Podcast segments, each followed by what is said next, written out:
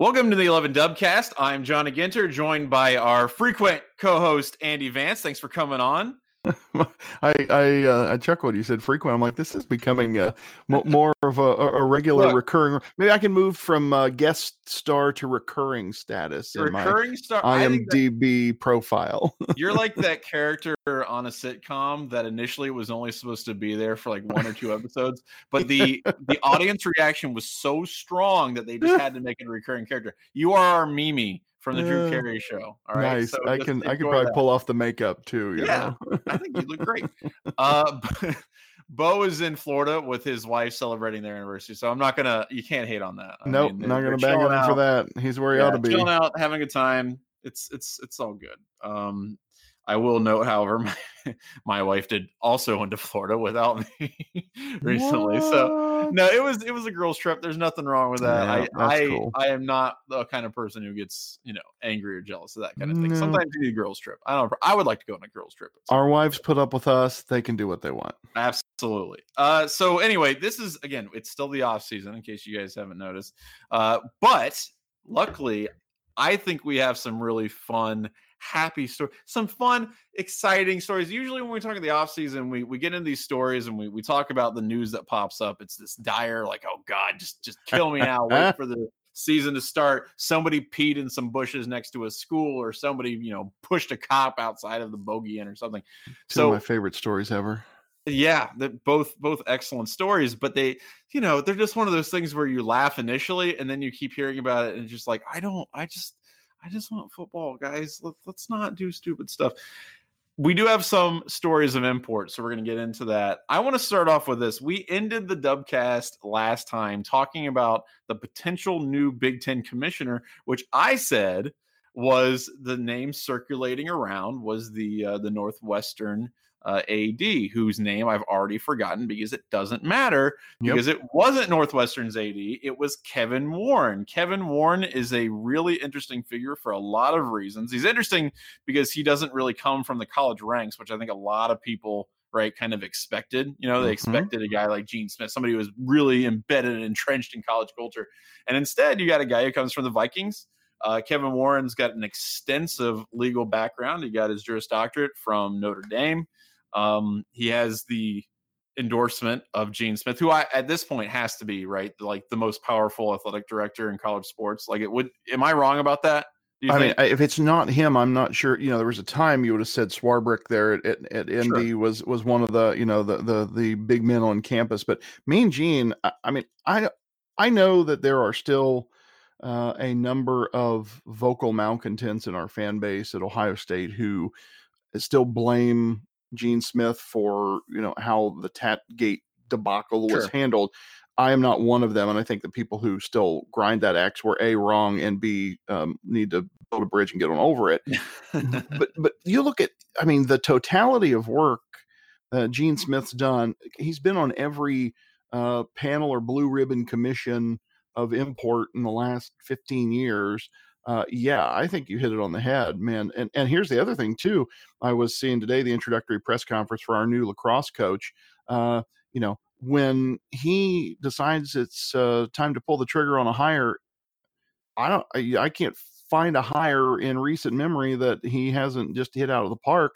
Goes out and you know picks off a national title winning uh, women's lacrosse coach from Stanford. That was like right. the one that was like the one sport the Pac-12 had going for it this season was uh, women's lacrosse. You know, they've they've failed to put a tur- t- tournament team in literally every other tournament of the the major sports. So, yeah, before I go down and you would trail. think you would think that if you were able to protect a coach, right? Like if you're an AD at Stanford, right? You would believe that if there's one coach that you think you can probably convince to stay at Stanford and you have the resources and the sway and the influence to make sure that they don't leave, it would be something like women's lacrosse. But instead, Gene Smith does what he does and swoops in and gets the person that he needs to get to coach. I look, I think he's great. If if Kevin Warren is Gene Smith approved, I think that's a pretty damn good endorsement.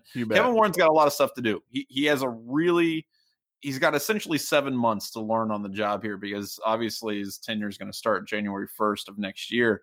I, I wrote an article about this on Friday. I think there are a number of things that he is really going to have to nail down before that January 1st, you know, kind of rolls around and he has to officially take the job. To me, though, man, I, I think he'll be okay with getting the allegiance of the rest of the Big Ten. I think the coaches will, you know, the coaches will get on board, the ADs will get on board, all that good stuff.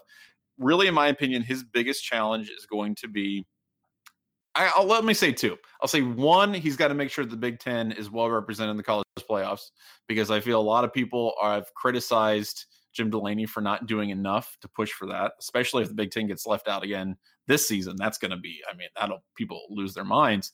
And then secondly, navigating uh, the new media landscape, which to me is going to be a mess. And when the Big Ten's contracts start to expire here in about three, four years, then things are really going to get hectic. And that's where his legal expertise, I think, is going to come in handy. Those are my two big things. What, what do you think Kevin Warren's got to tackle here? Well, let's say something about Big Jim Delaney for a minute, because I think uh, you, you hit it on the head. I, I would definitely be one who, you know, just as a pure fan of college football and the Big Ten Conference in general, believe that he should have been going to war over you know some of the things that have happened uh, in in that that playoff. You know, at least stand up and say something yeah.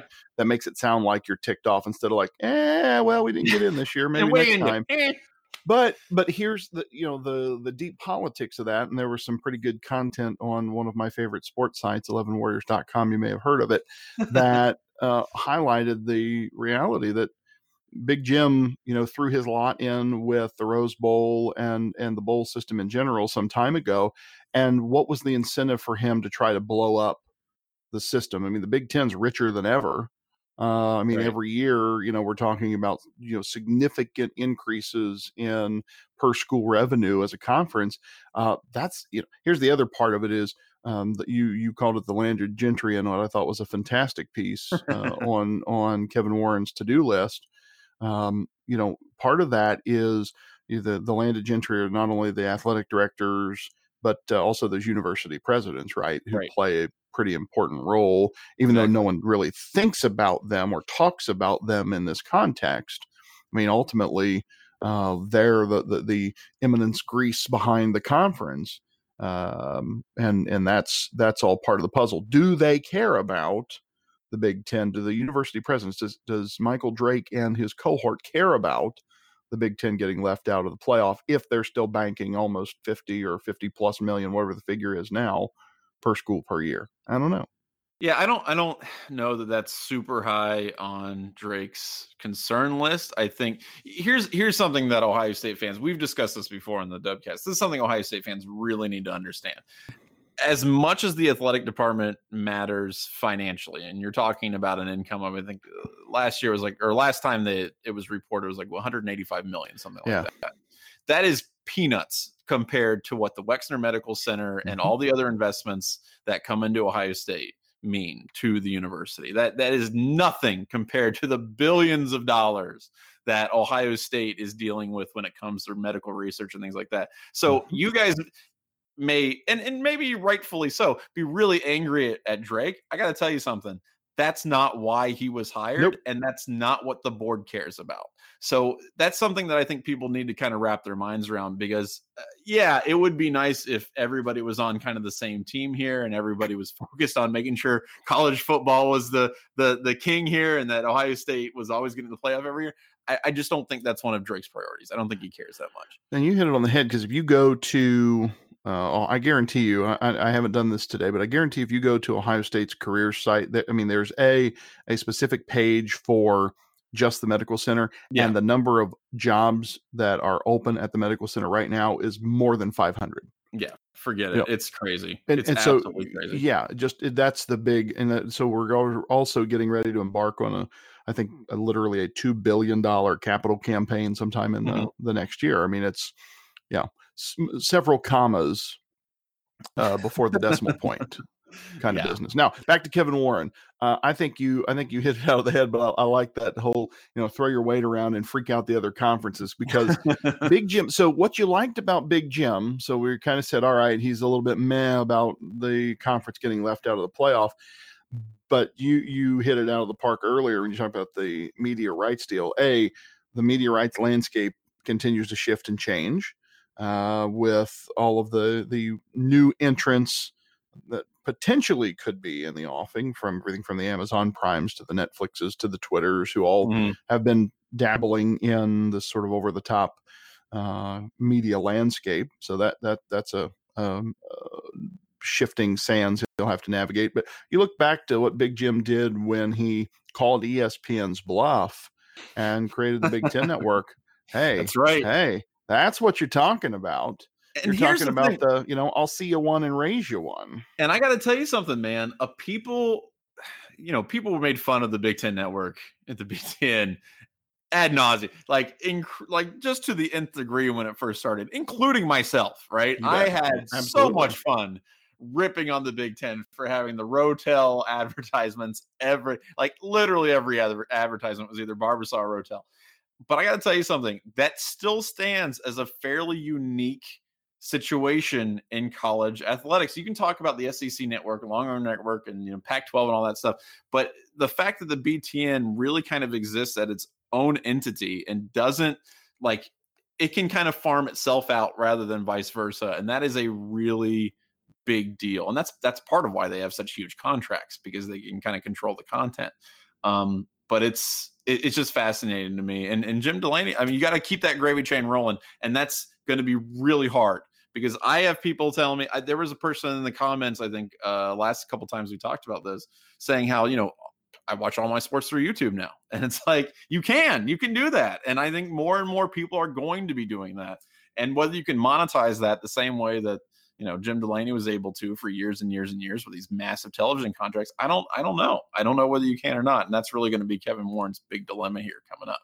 So I, you know, it's it's going to be it's a very going to be a very interesting learning experience for him, and I think the rest of us when these contracts expire. Next thing I want to talk about, real quick, this is uh, Urban Meyer has a a new venture, right? He's opening his uh, his his local restaurant here. He's going to open up a restaurant in Dublin, Ohio. I believe it's the Pint House. And I just want to ask you, first of all, are you interested in go? Would you want to go to the Pint House? Do you think it's you know does Urban Meyer's name on it Andy give you any more motivation to go? And secondly, if you were, you know, a big shot, right? What what kind of side business would you invest in? Ooh. What is something that you would want to do as kind wow. of your because I've I, have i have always thought restaurants were risky. I always thought that was something that maybe like I get it, I understand that you can make money on it, but I would have started in a different direction. I may like so I'm just curious, what would you? yeah, done? there's a uh, there's a podcast I love called Freakonomics, and mm-hmm. uh, the the uh, Stephen Dubner's the host, and he's interviewing, and I don't recall the name of the the chef, but he's is um, uh, one of these not quite celebrity chefs. Like if you're a true foodie, you'd heard of him, but if you're somebody oh, yeah. like me who just watches the Food Network occasionally, you didn't the name didn't mean anything to you. Um, but so he's interviewing him about after years of being a food writer and writing a cookbook and and you know being a food critic so on he opened a restaurant and so uh, the, he asked this this uh, chef you know what's what's the biggest lesson you took away or what would you what advice would you impart that's how he asked it yeah how, what advice would you impart to somebody who wants to start uh, wants to open a restaurant he said well um, step one don't yeah, and it's exactly what you're saying like opening uh, what is it 50% of uh, all new restaurants fail within the first year or something along yeah. those lines. Oh, it's, it's got. I bet it's even higher than that. It, it's a it's a ridiculously high failure yeah. rate for a variety of reasons. Uh, that said, this is so dumb. So when I was, it was probably my radio days. I don't know, but I I would joke and say, you know, when when my rich uncle gets out of the poorhouse, or when I when I'm rich and famous or something, I had this whole vision for a restaurant, and it's kind of going to be a, a playoff of, you know, do you remember Dallas? You know, the great 1980s oh, sure. television show. It was my favorite show on TV. Hey, who shot Jr. Yeah, I mean, the only person I loved more than Jr. was was his dad, Jock. I just thought, you know, Jim Davis's Jock Ewing was like the baddest dude uh, on television. and so I had this envision. of sort of like a cross between the Cattle Barons Club and the Petroleum Club, and okay. uh, you know all of the like uh, cattle hide uh, upholstery and and rich mahoganies. And the signature piece, you know how like you go into restaurants and they have the pictures of celebrities who have been there on the wall, and the right. celebrities have autographed the picture. So the hook here was that the celebrity was going to autograph a Stetson hat, and the hat Ooh. would be like in a big trophy case on, you know, like a feature wall trophy case. And so here would be Eddie George's signature on a Stetson. I'm kind you know, of amazed so. at how much you've thought this through, Andy. That's I mean, like this was this is one of those things. I like, want to go to this probably, restaurant. Yeah, and I probably had this, you know, this quote unquote dream. I mean, 30 years ago. Like, I mean, I was probably a kid or something when I came up with this. And for some reason, like these random details of it have stuck with me low these many years later. And and I have never worked in food service a day in my life. And in no conceivable f- variation of my future could I envision opening a restaurant. But I had it planned out in my head, man. So Hey, man. Urban's just living that dream. One day, and look, maybe he had the same dream. Maybe Urban Meyer, as a young child, was like, "One day I'm going to open up a pint house after a successful college You- you- football coaching career, Now the counterpoint it's is maybe bar food at inflated prices." maybe maybe the cynical part of me is right though, and it's just like, hey, here's a nice licensing grab. Yeah, well, and, and to be fair, that's not that's okay too. I mean, if you've That's got a okay name, too. Hey, if you got a name and people are willing to pay for that name, then, then put it on a restaurant. I don't have a problem with that. I I, And- I and think in it's fairness look, to him, like on the urbanspinthouse.com page, you know, it- it's very prominently as a link to the Urban and Shelley Meyer Fund for Cancer Research. Yeah. So, so I, I'm with you. You know, yep, you you you've got the ability, do it, and and uh, Urban and Shelley are doing great things in the community. I'm all about it. I just look, I, I think about this stuff because you know, Magic Johnson obviously is the poster child for this. The guy who made 99% of his money after he retired from basketball. And he like bought movie theaters and all these other like kind of he, he went into all of these different directions that I think people with a lot of money who want to invest don't normally do it, and they were all successful. And so Yes. he became this incredibly massively wealthy dude, which I mean obviously already was, but you know, just kind of adds to that. I just don't know that I go to the restaurant route. And I was thinking about this, like I wouldn't want to do movie theaters because the margins on movie theaters are just getting worse and worse and worse. So there's no you don't want to do that. That's that's not a good business, I think, to go into. And then you know, you always see like the the car dealerships. You know, I always remember like Anthony Munoz down Munoz down in uh, Cincinnati Cincinnati. you Mhm. know you get you get this car and that's great that's fine but it doesn't appeal to me and so i was really trying to think what is a vibrant business that i think i would want to put my name on? And this is of course assuming that i'm a successful athlete right? Yeah, so which since just to be clear that we're in the realm of fantasy all right? So i think i would want to put my name on a chain of like fitness centers gyms. I think that would be fun. I think that would be interesting because i look i like going to the gym a lot. I do that a lot. It's a big part of who i am. I like working out and having fun. I just have never been to a gym where i felt 100% comfortable and i feel like these huge chain gyms eh, are selling this image right that i just hate. I really hate the the la fitness image and all the you know just the i don't want to call it like the instagram fitness Yeah. stuff that's really what it is. And then gyms tend to take the opposite track if they're not doing that where it's like we're just a down home fitness facility. Or we're or we're planet fitness where we don't even really care if you actually work out or not just show up and eat our pizza and leave. Like I, I want there to be something in between where it's like we're going to motivate you but we're not going to pretend that we're in hollywood right? Like i want there to be something collegial and fun but again this is all assuming i would have the clout to actually convince people i know anything about fitness which is not happening ever. you know, I'm kind of surprised that more people haven't haven't like jumped on that concept. It's it's it seems like a i natural crossfit fit. has a little bit i think But i I'm think that that's the niche but it's still crossfit's a little little culty to me I mean, not, a- not, not to insult any of our listeners but it's just Mhm. it's, it's not my thing There's It's a little a it- I remember, and I, I've never been there, but I remember when it opened, there was a big deal about uh, Bo Jackson's um, sports training place in Hilliard. Yeah. And I kind of had the impression that that was supposed to become like the first of a chain or franchise, you know, type Mhm. thing with the boat.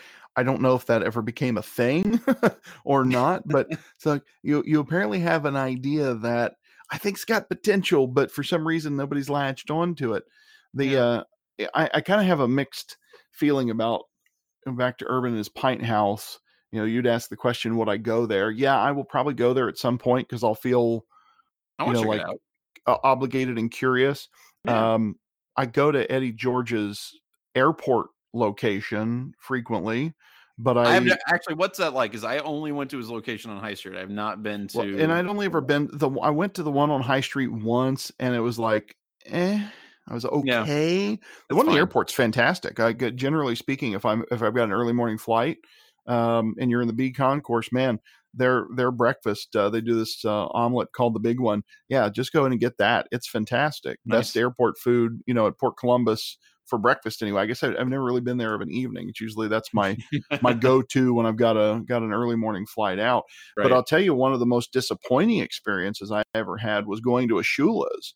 Uh, I mean, Don Shula was one of the early, you know, like slap your name on a restaurant chain kind of yeah. guys. And Shula's are supposed to be these great, you know, fantastic uh, white tablecloth high end steakhouses, and they roll out the meat cart and the guys in the white jacket and the whole nine yards.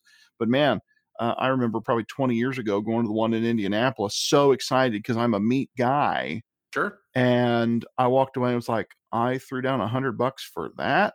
and was so dis- so that kind of soured me on the whole thing. Well, We've just lost another listener. Don Shula is just absolutely he gone. He gone. He's, he's, he's done. He's just he's closed. Gotta, he's clicked out with a fury, and he's never listening to Eleven Warrior or Eleven Dubcast ever again. I gotta think um, who the there's a there's a coach or a, a quarterback one. Uh, is it, I want does Theismann does Theismann have his name on restaurants somewhere? I bet he Some, does. That sounds that sounds accurate. One of them. I mean, it's like in Arlington, Virginia. They're outside of DC.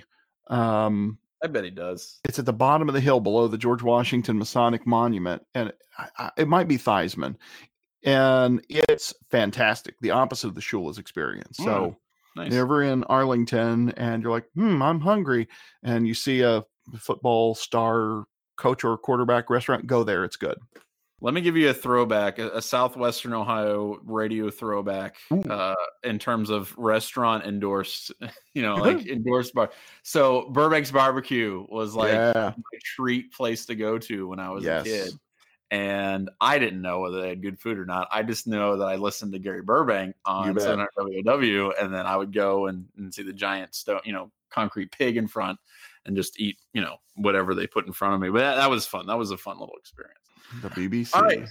Next thing we got here is uh, you know, more flips. You know, I, I feel like we need if this becomes a theme. And by the way, uh, Kevin Noon had a really funny joke about uh, Sheetz flipping to Ohio.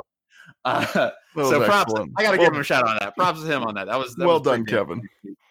Um, but we've got another flip. We've got an offensive line recruit. Uh, Grant Toutant is flipping over from Penn State to Ohio State. I think we need to come up with some kind of clever nickname, or not clever, just you know, annoying enough to, for people not to remember it. But for Ryan Day to be able to keep flipping these guys, eh, especially from uh, the state of Pennsylvania, is pretty hilarious.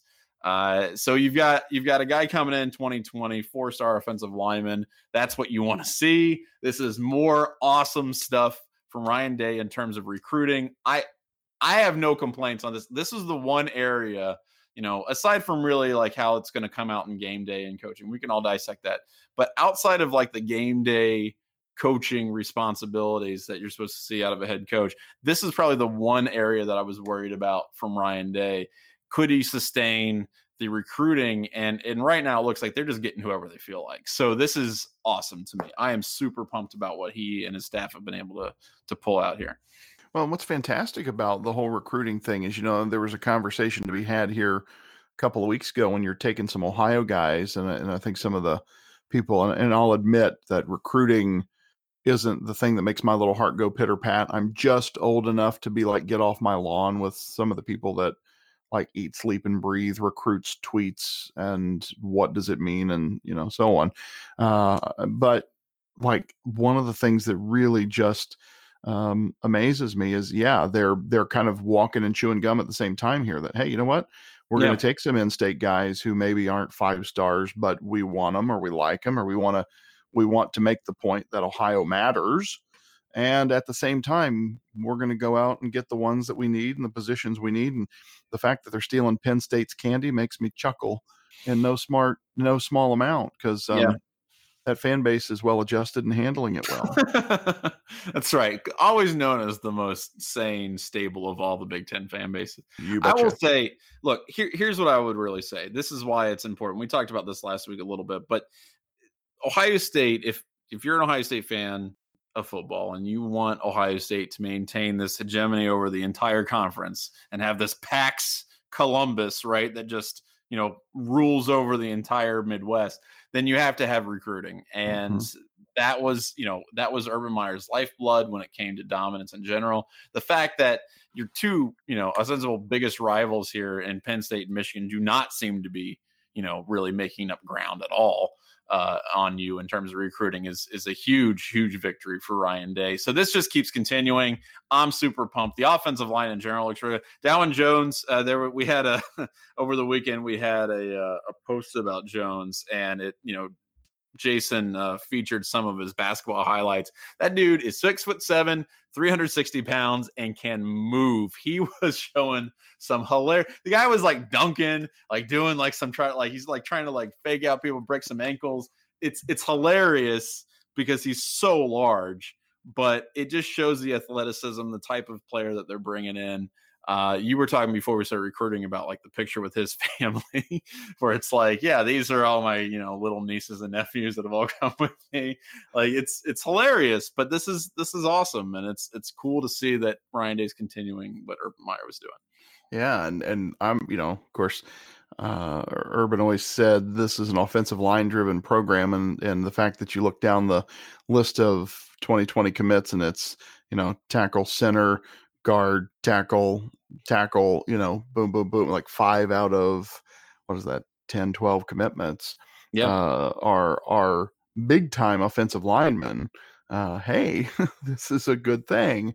And and you've got guys who are not only um, you know, big and athletic, as you pointed out with him, but obviously are um, recruits that other schools would sure like to have. So, hey, bonus, we get them and uh, you don't. So that's nice. and and sometimes that's what it is, right? Like it's really about okay, well, we're we're happy to have them, but we're more happy that you don't. So that's you know, and and sometimes that's good too. There's nothing wrong with that.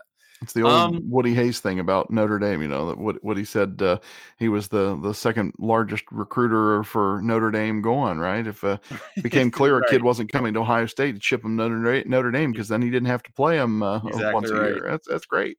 Exactly right. And there's nothing wrong with it. I mean, it's it's all part of the game. It's all part of making sure that you know you're you're staying on top and again like if that's something that you're worried about with ohio state you got to make sure that they continue to bring in the you know the jimmies and the joes for the X's and the O's, so to speak.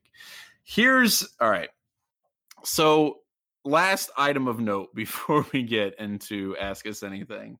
The most I, important topic of the day coming. I right think it's the most important topic of the day. This is the one that I personally enjoy talking about because, look, if I had a lot of money and I were in my 20s you couldn't tell me what to wear. Somebody would be like, you know what?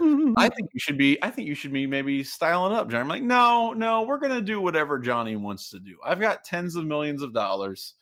I'm wearing whatever the hell I feel like. And I thought it was hilarious that I don't know how many years ago it was, but I remember they were telling NBA players like, you gotta, you gotta class it up a little bit. I'm like, you know what? Let them wear whatever the hell they want. D'Angelo Russell has just been named by GQ magazine as the most stylish Buckeye. Our, our own Kevin Harris was right on top of that. I'm sure he had a I'm All sure he had a news alert set for when GQ announced that. So D'Angelo Russell, I, I may not agree with his stylistic choices most of the time, but I do appreciate the fact that he is 100% his own man and is wearing whatever the hell he wants to wear, and you can't tell him not to do that. I just I appreciate that. I think that's great. I think the number one thing about fashion and style is you got to own it. Yep. Uh, it's got to work for you, and and as long as you're confident in it, man, you, anything goes anymore, yep. right? What is, what is fashion like? Uh, you know, you, you you might look at some of these snaps from his Instagram feed and be like, really? That's that's what you're going with? His hey, style's not I... my style, but you know what? It's because I couldn't pull off that look. Let me ask you this: Do you have the Do you have the article up? I do indeed. Can I ask you this? So, which of the attached pictures that Kevin has surely saved to his hard drive and burned into his memory would you personally rock? Which which of these styles would you go? All right, I'm going to do that. Um, so the challenge I have with literally any of these is so what's what's D what's D Russ's stats? He's how tall, how heavy? He's so I, I believe he's six foot four, six foot three, six foot four, and he's probably I would guess probably around 180, 190. Yeah. So my my challenge here is that while he's a bit taller than I am, you could fit him in the left leg of my blue jeans, right? So I understand I'm, that. But let's, let's say we're scaling these things up. We're scaling oh, okay, okay. up material. Right. So I'm going to look as good. Okay. Pants. So probably that. Uh, that that sweet suit that he's got. Uh, what is it about the third pick down? Yeah, Ooh, with uh, the white shoes, kind of sharp gray. It's it's got a nice pattern in it. Um, yeah, I, that that that's a look. Good uh, that's a look I could I could get on board with.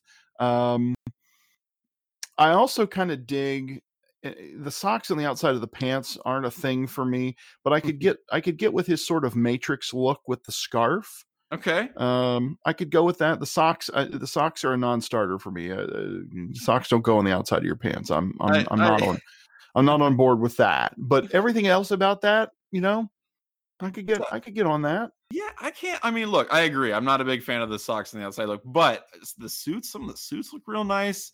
I you know, like that the I, I kind of appreciate that the stylish jean jacket's coming back. I got to tell you something though. That moon jacket, that yeah. moon trench coat that he's wearing, is that doing it for you? Seven. First of all, 34 year old Johnny would definitely wear it. 17 year old Johnny, 17 year old Johnny would never take it off. That would be my yeah. only item, and it would look amazing. I I, I you, am a huge fan of that. Do you know what I like about that outfit? So this kind of goes back against what I said about the socks a minute ago. So mm-hmm. if if the boots uh if the shoes were more like paratrooper boots you know the the blousing of the the trousers yeah, around cool. like you know some some uh, nice pair you know corcoran jump boots like that i okay maybe okay maybe because yeah. the blouse look looks better than when he had them just sucked in tight in the the slim fit trousers with uh, the matrix scarf look. So and I maybe, like the maybe I like the hoodie over the the trench coat too. I think that's kind of neat. Like I, I, you know, that's it's not a bad look. So you know what, GQ, this they've done it accurately. Uh, D'Angelo Russell. I mean, look, Russell Russ, Russell Westbrook is definitely up there. I mean, if you've seen some stuff he wears, that guy fashion plate does not does not have any lack of confidence in his own style. But yeah, D'Angelo Russell, good for you, dude. So that's that, that's kind of the potpourri of the off season that we're continuing to you know waft through our nostrils as we get through these these lean summer months. But if you like to continue listening to this, please please continue to rate, subscribe. Uh, follow us on iTunes, Spotify, wherever your podcast, and go ahead and check out our dry goods store. We've got a lot of great stuff there. Drygoods.11warriors.com. Uh, let's do Ask Us Anything. I'm excited. I love Ask Us Anything. We got some really good questions this week. So, by the way, by the way, Andy, we also have a question which fortuitously you can help us out quite a bit. Oh, good. So, yeah, let's go ahead and do that. So, I'm going to start off with this from Suncard. I'm very excited about this question because it actually fits in perfectly with something I've done in my capacity as a teacher. Suncard wants to know what conspiracy theory do you believe and what conspiracy theory do you want to believe? Oh geez. i will start with you wow. Man. That that's wow that's tough. Most of the conspiracy theories are out there like i hear them and i think how unhinged or just generally ignorant of how the world works do you have to be to buy into that? Oh yeah, no, they're a lot of most of ninety nine point nine nine nine percent of them are just complete and, absolute madness. Yeah, boy the one uh, oh, god I, I can't talk about this one because it's political though uh the, the the one that i myself uttered during the last presidential campaign was that uh one of the presidential candidates was actually a uh, a manchurian candidate from the other party like that was my that was my i'm like because this just and that could apply to any of those me. candidates so that's yeah perfectly yeah, yeah that's why I'll, I'll just keep it vague but i was like this yeah. just does not compute with me this person does not a candidate from this party that does not they do not fit.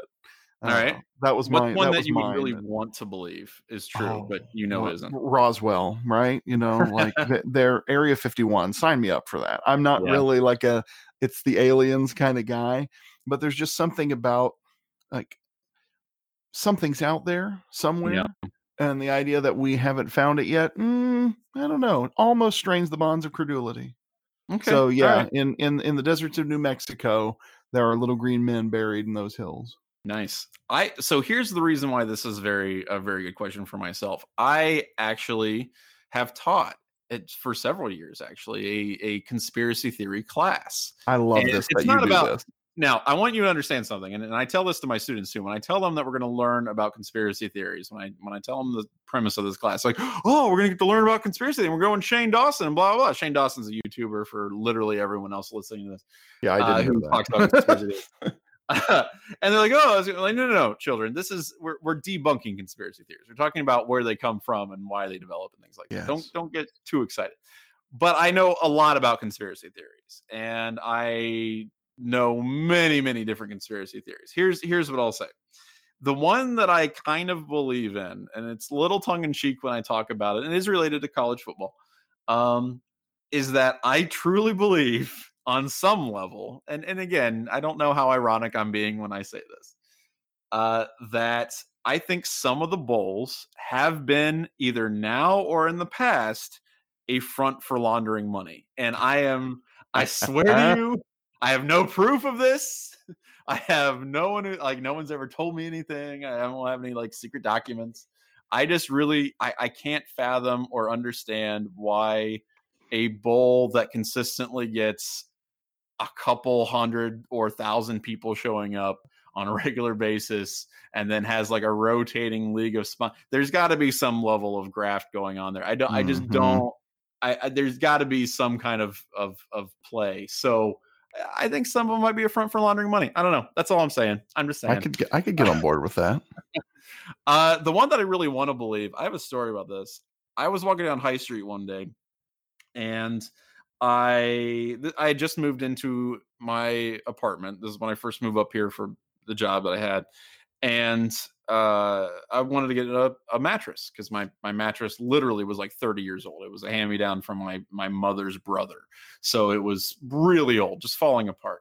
And I go into this mattress store on High Street, which is stupid because any any mattress store on High Street is going to be absurdly expensive. So I walk in and I see the prices and I walk out. But on my way out, I see this like it's got to be like a seven foot by five foot or eight foot by five foot blown up picture, except the picture sucks. It, it's terrible. It, it's literally just somebody's Polaroid of their backyard. And it's it's like you can see part of the patio and the mm-hmm. deck. and I'm like, this is why the hell? Why would somebody pay what had to have been hundreds of dollars? It's like a glossy poster of this terrible thing. And so I was like, I was befuddled. And so I asked the person who owned the the shop, I was like, what's the deal with this this photo? And I noticed there were like four or five other ones around the store of the same kind. She's like, oh, those are orbs.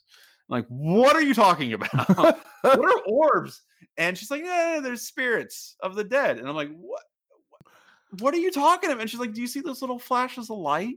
Like in the picture of the back? Mm-hmm. I'm like, yeah, dust.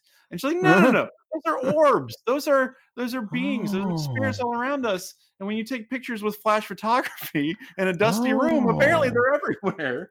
Yeah. So I was like, that's great. And then I just left. I'm Like, I gotta um, go. that interaction has stuck with me for a long time. and I wish she was right. I, that is such a nice, beautiful sentiment that is also insane mm. that I just, you know, that would be cool if she were right. I that's yeah. all I'm saying. So yeah. I, I want to believe it. I don't believe it. I want to believe it, but it's it's bonkers. And and by the way, I've I've mentioned this on the Dubcast before. Look up Rainbow Sprinkler Conspiracy Theory on YouTube. I'm just telling. I'm not going to spoil it. Just look up Rainbow Sprinkler Conspiracy Theory. That's all I'm going to oh, say. Okay.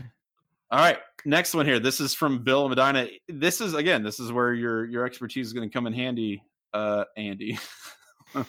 uh, another Game of Thrones question. These Game of Thrones Sweet. questions. Like keep going. Like, these are like lice. They are not ever leaving this podcast. um, do you think in the books uh, where they can develop the storyline better that Bran may actually end up being a villain? Um, and then all well, well, he's got a follow up question that we may save for another week, but let's just stick with that. Do you think Bran can develop into a proper villain in the books? Yeah, so I thought it was interesting. You know, well, fan theories are a fun subgenre anyway, I guess. But the the one where you know Bran is the Night King um, was one I found intriguing because Bran as a character I find intriguing, and and I have to say book Bran more so than TV Bran. Um, book Bran yeah. I find to be a rich, interesting character. TV Bran, I was like, eh, give him to the White Walkers. I don't really care. um, it yeah. just didn't, you know, it didn't do it for me. And whatever happened to Meera Reed, I don't know. She sort of disappeared. She so, got mad because she was, you know, because Bran didn't give her a kiss or whatever, and she yeah, peaced peace, out. Peace out, homie. So I, yeah, you know what? Uh, it's interesting because some of the things I've read lately seem to suggest that Martin, you know, kind of pointed um, uh, D and D toward this whole, yeah, well, Bran's going to be the king, obviously. Mm-hmm. Uh, you know, he had to tell, and it's like, well, if that's the case, then I guess maybe. But you look at what happened here. So if you take what happened at the end of the series uh, with Bran, you could kind of paint him as a villain because what's he doing here? He's he sent Jon, who really is the true heir to the throne. He sent him off beyond the wall. Have a nice life. See ya. Yeah. Um, Arya now she's going off past the smoking sea to do God only knows what. Sansa's gotten, um, you know, her wish. The North is up here, um, you know, happily removed from the Six Kingdoms and no longer presumably a threat to him and in whatever he's building down here. Uh, he's got his minions now running the country while he goes off and tries to warg a dragon. Right. Um, hey, who's to say he isn't going to become a villain as soon as he finds the dragon? I, yeah, who's know, to say he isn't already? Right? right? I mean, that's exactly right. Because I kind of yeah. like he shanked Jon Snow here, is what what because he's the one who's right. like, hey, you know, Jon. Hmm. I don't know if you realize this, but you're a Targaryen, and you should totally tell your Aunt Dany at the worst possible time. Right. And he pushed yeah, him into it. Here, here's the thing. So I actually agree with you that you know, book Bran is a way more interesting character than TV Bran. I think that's probably the case with a lot of the characters, yeah, obviously. But for sure. Uh, part of the reason why is because Bran in the books is so much younger than in the show, yeah. and Bran in the books is like I think he's eight or nine, really. When they when they start the whole thing, maybe ten. He's really really young, and eh, you know, initially George R. R. Martin wanted to have this time skip, you know, to kind of make things right. a little bit more sensical when it comes to these people leading you know armies and things like that and riding dragons but uh, to me i'm actually glad in, in, the one instance where i think this works out is where bran is so young because to him everything is like the craziest most mystical thing in the universe and and he he's this befuddled little kid and i, I really appreciate that about him I mean, I, I see him maybe on the throne at the end of the series. I don't know that he's necessarily going to be a villain. I also think that he's going to be completely out of his element and and, and befuddled. And I, I don't know that you're going to see the kind of like detached Bran that you saw on the show. I think it's going to be a little bit different than that. I think he's going to be overwhelmed with what he experiences, and it's going to be, and maybe that's where he becomes a bit of a villain or something like that. But I, I just think he's going to be a more interesting character than you know, zombie boy who sits in a wheelchair and, and just kind of is cryptic. Like that's, I, I think he's going to be a more interesting character than that. Uh, last one here. This is from uh, this is from James. And you know, Alvin, you sent in a great question. I feel like we covered a little bit about uh, the next Big Ten commish, but let's let's do James here. Um, he asks, "Would you rather have Ryan Day as head coach, but switch over to the West Division with UM as a crossover protected rival, or keep Urban Meyer but stay in the East?" Hmm. Boy, that's a yeah, that's tough, and I and I say that's tough. On on the one hand, you know, you play, you play if you if you've guaranteed that you're going to play Michigan every year as your protected mm-hmm. crossover rivalry, then okay, I guess it doesn't necessarily matter um to right. me which side of the conference I'm in. You know, do yeah. I because if you look at it right now, Ohio State's conference schedule is going to be pretty rough. You know, at the end of the, the end of the season, right. in particular, you know, you've got these these great matchups stacked up where you look and say, oh yeah, we, you know, West's more of a cakewalk, but it's not like you haven't played those teams, you know, consistently in the past. So it's you're not like, oh, gee, golly, we're not going to get to play, uh, you know, Michigan State every year or whomever pick a team. You know, we're going to play Indiana every year, whatever it is. Sure. Um, so that doesn't necessarily bother me. The more intriguing part of that question is keeping Urban Urban versus taking Ryan Day. Um, I, I think I think I'm okay with a change in leadership at this point. Um, I think it's a good time. I think it sets up an interesting situation where, like our back to our pint house conversation, this is the first time in a while where you, well, if ever, that you've had a coach go out on their own terms, right? Ohio State was the graveyard of coaches. That's right. Um, Woody got fired. You know, Earl Earl got fired. Cooper got fired. Tressel got fired. This is you know okay. Urban got fired. you know, maybe you look want to look yeah, at it that way. Yeah, getting he was going to leave. Uh, you know, it's a little different scenario, right? You know, he sort of went out on his own terms, and he went out on a high note, right? With uh, with with the the, the, the Rose Bowl win, yeah, the Rose Bowl, right? So that's a big deal. Yeah, I'd say, look, I, I think I was okay with a leadership transition at this point in in yeah. my life. Now, if Ryan Day goes out and you know is seven and five every year, I don't think. Well, see me, yeah, see me in nine months. that's right. So I think that's really what we need to know to kind of answer this. I, you know, I like new blood. I like new things. I, but on the other hand, I also like winning. so I think the jury is still kind of out on this. Last question from James Angel or James Angel, and last uh last question, I guess, for the Dubcast because we're about to wrap this up. Do you like ODOT highway sign puns or puns in general? Puns are good. Sign yeah. puns are fine with me. I love them. Um, I love them. Yeah, I think they're great. What, what, what, I mean, don't we all need a little bit more humor in our lives? Yeah, I love, love them. And I love dad jokes. My kid's yeah. in a phase right now where she likes to tell me knock knock jokes. Some of them make no sense whatsoever, and I laugh like a damn fool every time. Tell you what, go to go to niceonedad.com. Go to niceonedad.com. That is a repository of dad jokes. It was created by a uh, a software engineer in California. And the only reason why I know that is because I looked him up. Uh, I did a who is search and I sent him a message on Twitter and said, Thanks, buddy. And he was like, You're welcome. And it was great. It was the best interaction I've ever had in social media. I love uh, it. so, yeah, ODOT puns, great. Keep them. All right. So that's Ask Us Anything. Uh, Andy, thank you so much for coming in. I'm sure we will talk to you soon. Uh, and it was it was great. It was a great time. I love it. Had a blast. See you next time. Yep. See you next week.